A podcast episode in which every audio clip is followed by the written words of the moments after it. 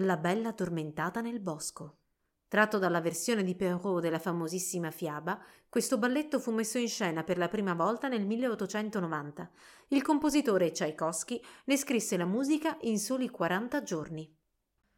Cent'anni dopo, a breve distanza dal palazzo di Aurora, si stava svolgendo una battuta di caccia reale.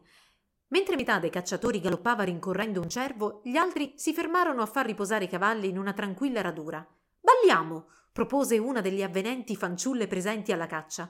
Tutti gli uomini accettarono con entusiasmo, tranne il principe Desiré. Si sforzò di sorridere e fece un inchino alla sua compagna di ballo, ma non era proprio in vena. Un altro ballo! esclamò un gentiluomo al termine della musica. Non ora, rispose il principe. Fareste meglio a raggiungere il gruppo prima di perderli. Voi non venite, Altezza? disse il gentiluomo. Arriverò presto promise lui. Quando gli ospiti si furono allontanati dalla radura frondosa, Desiree tirò un sospiro di sollievo. Si sentiva intrappolato nel ruolo di principe e, nonostante amasse le battute di caccia e i balli, aspirava a qualcosa di più profondo. Mentre sospirava di nuovo, apparve una fata in abito lilla. Sembri triste, disse. Voglio mostrarti qualcosa che ti solleverà il morale. Agitò nell'aria la bacchetta e davanti a loro apparve una visione meravigliosa.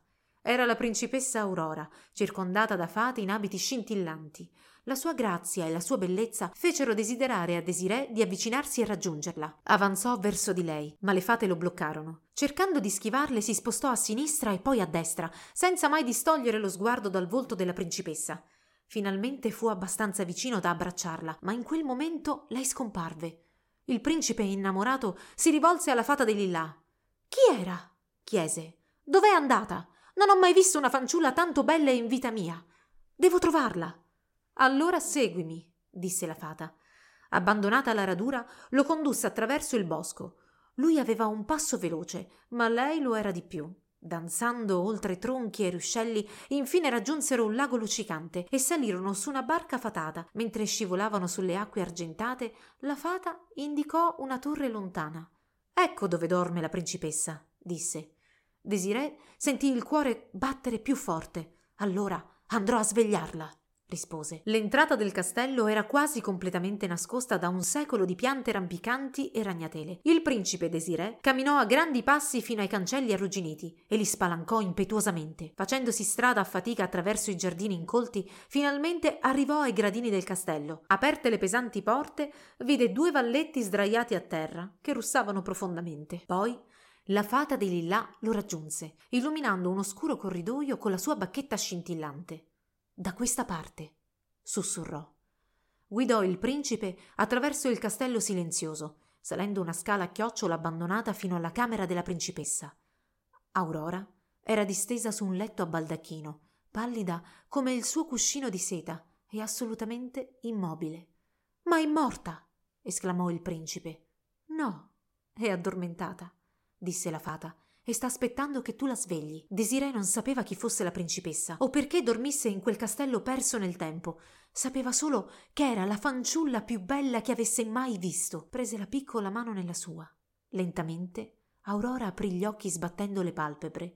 Il principe indietreggiò timidamente, ma Aurora lo guardò e sorrise. Grazie per avermi svegliata, bisbigliò. Felicissimo il principe aiutò Aurora ad alzarsi e la condusse giù per le scale. Era talmente abbagliato dalla sua bellezza che non si accorse dei cambiamenti che pian piano avvenivano nel castello. I rampicanti e le ragnatele si dissolvevano, mentre nella reggia tutti si svegliavano e stiracchiavano dopo la lunga dormita.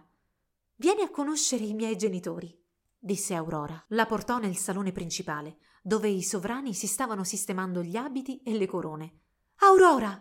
Gridarono all'unisono il re e la regina. Vi presento il principe che ha spezzato la maledizione di Carbosse. Si voltò per sorridere al suo salvatore e vide che si era inginocchiato.